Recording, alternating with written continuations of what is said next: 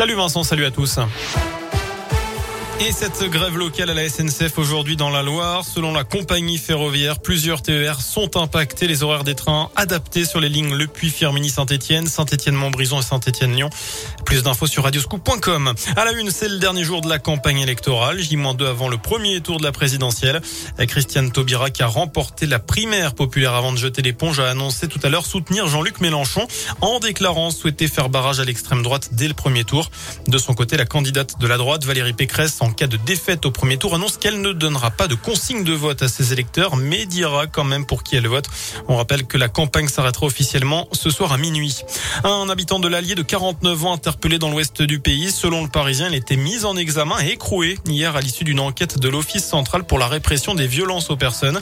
Il est soupçonné d'être à la tête d'une secte occulte dont il aurait abusé les membres pour se payer eh bien, une vie de châtelain avec sa famille dans la Vienne. Un gros excès de vitesse dans la région, un homme de 31 originaire de Vénissieux, intercepté sur la 43 à Saint-Quentin-Falavie en Isère. C'était hier après-midi. Il roulait à 200 km heure au lieu de 70 avec la voiture d'un ami, d'après le Dauphiné libéré.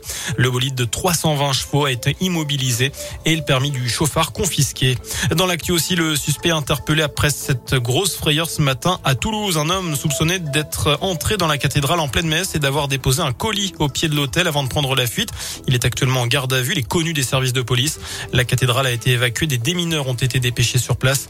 Dans le colis, ils auraient trouvé un engin explosif artisanal, mais sans dispositif de mise à feu. Il n'y a eu aucune victime. Et puis on va terminer ce scoop info plus léger avec un mot de sport, le foot et le début ce soir de la 31e journée de Ligue 1. Saint-Etienne, 18e, joue à Lorient, 16e. Ça c'est ce soir. Dans la région, un choc demain soir entre Clermont et Paris et puis nos Lyonnais euh, également, eux, seront à Strasbourg dimanche à 19h. Voilà pour l'essentiel de l'actu. Passez une très bonne soirée. Merci beaucoup Sébastien.